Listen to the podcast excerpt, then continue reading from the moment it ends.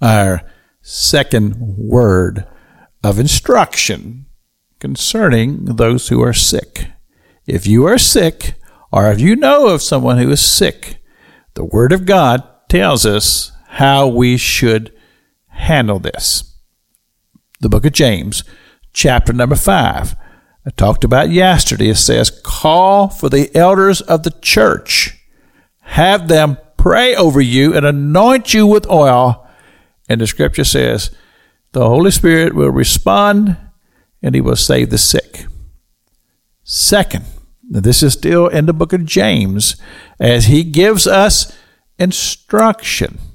Verse 16 Confess your faults one to another and pray for one another that ye may be healed.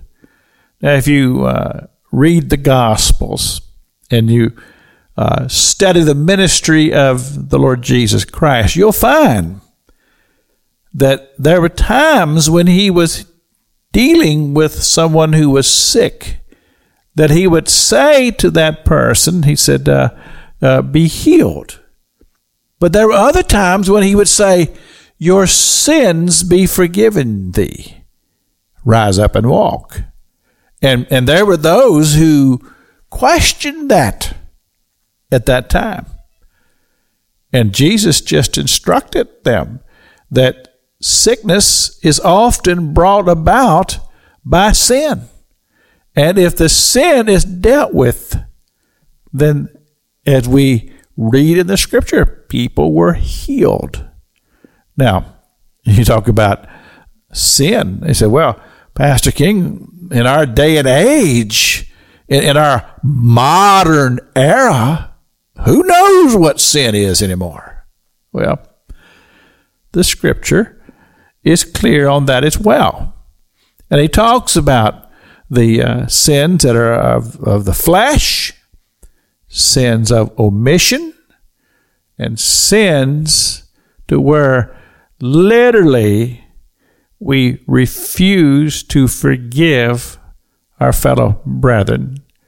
And all of these things are things that can cause sickness to come upon your own body because you are opening yourselves up to the work of the enemy. And this is what happens. When you give the devil an inch, you've heard the old expression, you give him an inch, he'll take a mile. You open yourself up to him, he will come in and he will pretend like he is your friend. But I'm telling you, he's not. He's not your friend. People find themselves being beguiled by the devil and allowing themselves to entertain certain things that they say, oh, that's not going to hurt nobody. Don't trust it. The devil is a thief. He is a liar. He's a deceiver. And he has designs for humanity that does not include the beautiful joys of heaven. That's the last thing he wants for you. The devil is about darkness and death and destruction. And if we open ourselves up to him, that's what he'll bring into our lives. Confess your faults one to another. Ask the Lord to forgive you. Pray for one another. And the Lord will save the sick.